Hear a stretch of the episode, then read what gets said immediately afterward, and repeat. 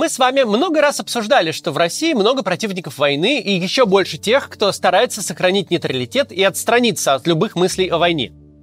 Но сегодня мы поговорим о той части нашей общества, которая совершенно не наших взглядов. О ярых сторонниках войны и о том, где они обитают, о Z-Public. Разговор этот может быть неприятным, но он необходим. Тех, кто убежденно поддерживает так называемую СВО, не так много, ни о каком большинстве речи нет, но это все еще десятки процентов наших сограждан. Сторонников войны часто представляют опорой режима, но это не совсем верно. Они могут поддерживать самые разные идеи, от лютого нацизма до не менее лютого сталинизма, и весь спектр между ними. Среди них есть и сторонники Путина, которые верят только официальным источникам, цитируют сводки Минобороны и псевдоэкспертов из телевизора. Есть и реконструкторы-монархисты, которые воображают себя наследниками белогвардейцев. Есть вообще гремучая смесь – православные коммунисты. Это которые хотят как в СССР, но только чтобы с божьим благословением – и много других удивительных сущностей с непредсказуемыми политическими предпочтениями. Эта публика создает вокруг себя совершенно сюрреалистичную атмосферу. Одной рукой постит ужасные видео казней, другой рукой собирает деньги на носки и бронежилеты, требует крови и одновременно борется за выплаты бойцам, которым губернаторы обещали и не дали денег. Словом, обстановка там угнетающе парадоксальная, и человеку наших взглядов заходить туда страшно. Тем удивительнее, что среди этого людоедства то и дело появляются публикации про что-то близкое и понятное нам с вами. Про свободу слова, про то, что война проиграна, что в стране репрессии и единственное средство против произвола властей – солидарность. Появляются посты про ложь в сводках Минобороны и в пропаганде.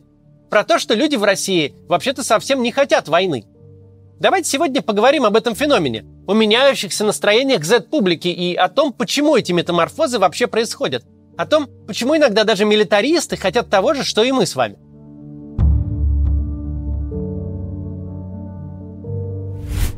Сначала пройдемся по некоторым тезисам, которые можно встретить в Z-публикациях за последнее время.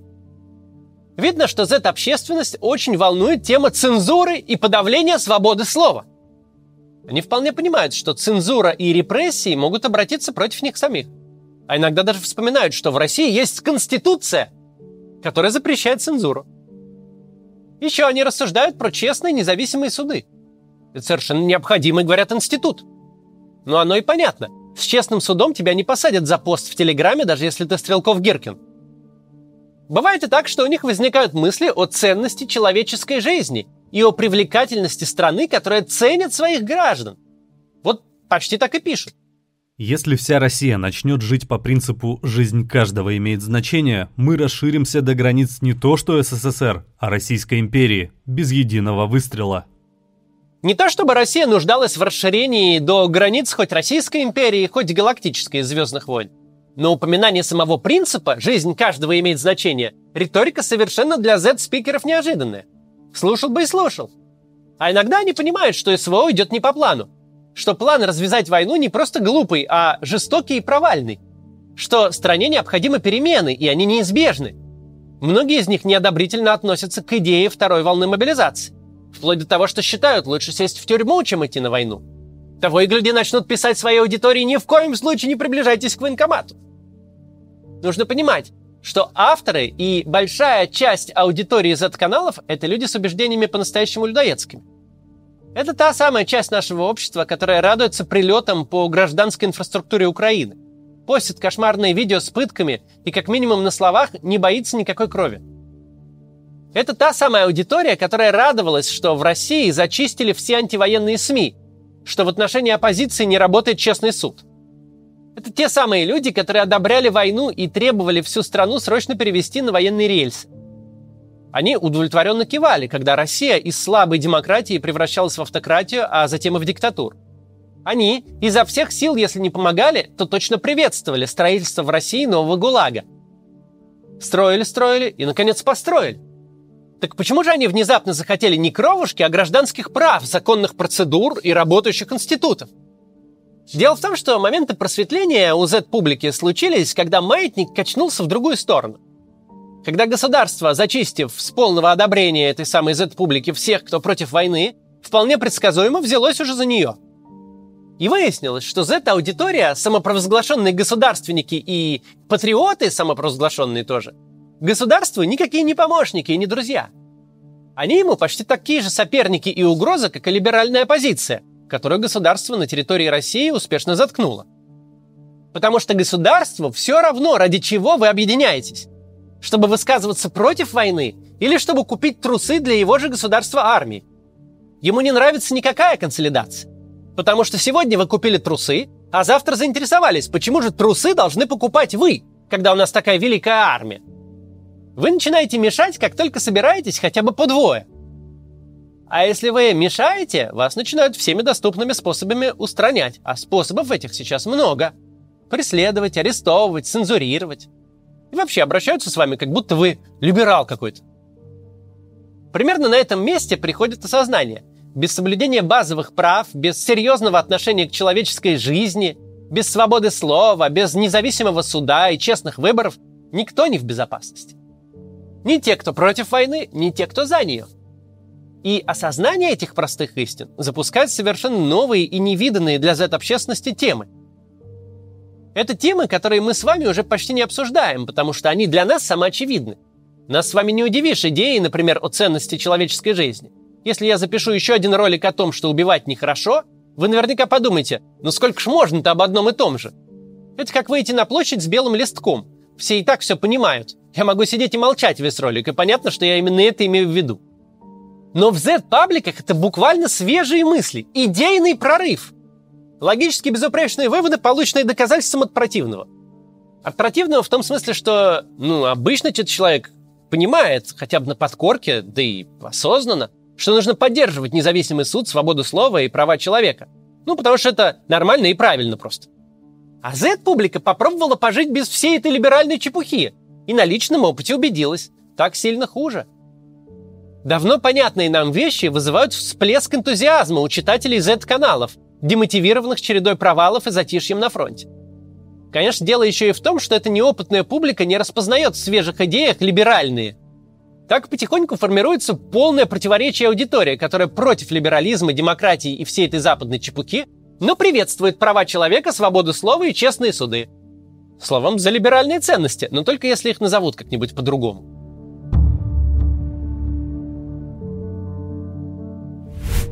Теперь попробуем разобраться, почему из всего многообразия политических ориентиров Z-общественность выбрала именно либеральные ценности – Почему даже радикалы в моменты настоящих проблем, не искусственных и вымученных, вроде укронацизма или агрессивного НАТО, а реальных, осязаемых проблем, например, при угрозе ареста или уголовного дела. Так вот, почему даже радикалы в таких ситуациях обращаются именно к либеральным идеям, а не к наследию товарища Сталина и не к биографии Николая II? В общем-то, ничего загадочного тут нет. Либеральность в современном мире – это не то чтобы что-то особенное, не плод долгих раздумий или мучительного выбора – если у человека нет какой-то обдуманной, отрефлексированной политической позиции, если он вне политики, то, скорее всего, он по умолчанию разделяет либеральные ценности. Потому что кто сегодня будет осознанно выступать против свободы слова, свободы совести, прав человека и защиты частной собственности? Это ведь просто необходимый базовый минимум. Сравним, например, с 18 э, веком. Абсолютное большинство стран монархии Женщины почти нигде не то что не голосуют, но даже своим имуществом не распоряжаются. Цензура почти повсеместна и воспринимается как норма. Про независимость суда вообще еще не слышали. Вот тогда либеральные идеи могут быть революционными в полном смысле. Есть над чем подумать и есть о чем поспорить. Если ты разделяешь либеральные ценности в 18 веке, это твой осознанный и непростой выбор. В этом нет никакого конформизма. Наоборот, твои взгляды – экзотика – Права человека. Ну ничего себе вы придумали. Слишком утопично, не будет работать. Да вы, батенька, прям идеалист. Но сейчас век 21. Либерализм многократно испытан и прекрасно работает, а вот все остальное не очень-то. И как бы кто себя не позиционировал, я левых взглядов или там патриот, некоторые так они себя позиционируют, или я вне политики вообще – но в любом случае никто не хочет над собой сословного суда крепостной зависимости или запрета говорить, что думаешь. Некоторые, особенно Z-публика, могут желать этого другим, либералам всяким, но не себе. К счастью, либеральное государство нельзя построить для отдельно взятых людей. Всем так всем, а никому так никому. И нарвавшись на то, что россияне внезапно оказались в государстве, где права человека и близко не соблюдаются, Z-публика начинает хотеть хоть каких-то гарантий, так же, как и остальные. Потому что нормальность всегда берет свое. А в наше время нормально разделять либеральные ценности, даже если человек вообще про это не думал никогда. В 21 веке экзотика – это, например, монархисты какие-нибудь. Вы знаете хоть одного еще монархиста, кроме Стрелкова? А они и существуют. Просто сегодня нельзя, будучи монархистом, быть в мейнстриме. А в том же 18 веке можно, потому что вокруг тебя все монархисты, и других форм правления ты, скорее всего, и не знаешь. Потому что есть царь. Он был всегда и везде. В Библии царь, на монетах царь, в сказках тоже царь. Сейчас же, чтобы стать монархистом, нужно себе какого-то царя вообразить, а потом по каким-то причинам захотеть его правления, и при этом не прогнуться под мнение большинства, которому царя никакого даром не надо. Конечно, наша страна сейчас совсем не либеральная демократия. Но совсем не потому, что большинство граждан России этого не хочет, а потому что у большинства наших сограждан в этом вопросе, по сути, не было никогда особого выбора. Зато есть простой способ выявить реальные политические предпочтения россиян. Достаточно посмотреть, какие страны люди выбирают, когда решают уехать из России. Выбирают ли они дружественные страны, Венесуэлу, Буркина-Фасо. Если поспрашиваете друзей, в какую страну они предпочли переехать, или предпочли бы, едва ли дружественные страны войдут хотя бы в первую десятку. Все хотят в США, Германию, Израиль. Никто не хочет в Иран. Элит это тоже касается. Никто не покупает дом в Китае. Все как-то больше по Италиям и Франциям, или Лондон. Ну или, если денег мало, то Юрмала или Прага. Демократия и либерализм настолько нравятся людям, что даже авторитарные режимы и диктатуры не рискуют действовать в лоб и демонстрировать свою истинную природу. Они изо всех сил притворяются демократиями. Проводят электоральные мероприятия под видом свободных выборов, имитируют работу демократических институтов. А почему они это делают? Потому что понимают, что большинство граждан хочет именно этого – и чтобы править не так, нужно их обмануть. Нельзя им в лоб сказать, мы демократию отменяем. Когда Путина спрашивают про свободу слова в России, он не говорит, что у нас цензура. Он юлит, отмазывается и отрицает очевидное. Когда Песков недавно наговорил лишнего и признал, что президентские выборы в России это не демократия, а бюрократия, система не стала ему поддакивать, а сразу бросилась исправлять эту ошибку. Даже Памфилова не осмелилась и слово сказать в поддержку Пескова – а стала выкручиваться и рассказывать наоборот, что у нас все равно демократия, просто другая, не как на Западе, а даже лучше. Все это буквально каждый день подтверждает нам. Все наше общество, включая даже кровожадных чиновников и аудиторию Z-каналов, считает нормой простые и понятные всем ценности либерализма и демократии.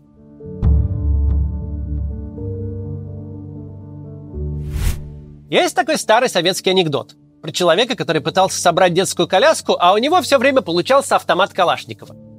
Мы давно уже не советские люди. Мы люди 21 века. И даже Z-публика тоже. Ее представители изо всех сил пытаются найти оправдание тому ужасу, в который вляпались вслед за государством. Но они все еще люди 21 века. Какие идеи не придумывай, как не укладывая их в логичную концепцию, нормальность возьмет свое. За последние 30 лет наше общество сильно изменилось. Во многом, наверное, недостаточно, раз война сейчас оказалась возможна. Но все же изменилось. У нас есть гражданское общество, сформирован класс собственников, да и вообще частная собственность появилась у большинства наших сограждан. Все очень хотят свободы и чтобы государство перестало лезть в жизнь. Всем хочется экономического роста и спокойной мирной жизни, наконец. Если нам сегодня позволить собрать коляску, у нас получится коляска, а не автомат. Даже сейчас, через полтора года после начала войны. И это очень хорошая новость. Если нашу либеральную повестку как могут эксплуатируют даже Z-паблики, то когда у нас будет шанс, именно мы, последовательные либералы, сможем предложить нашим гражданам нормальность как политическую программу. И граждане нас поддержат. До завтра.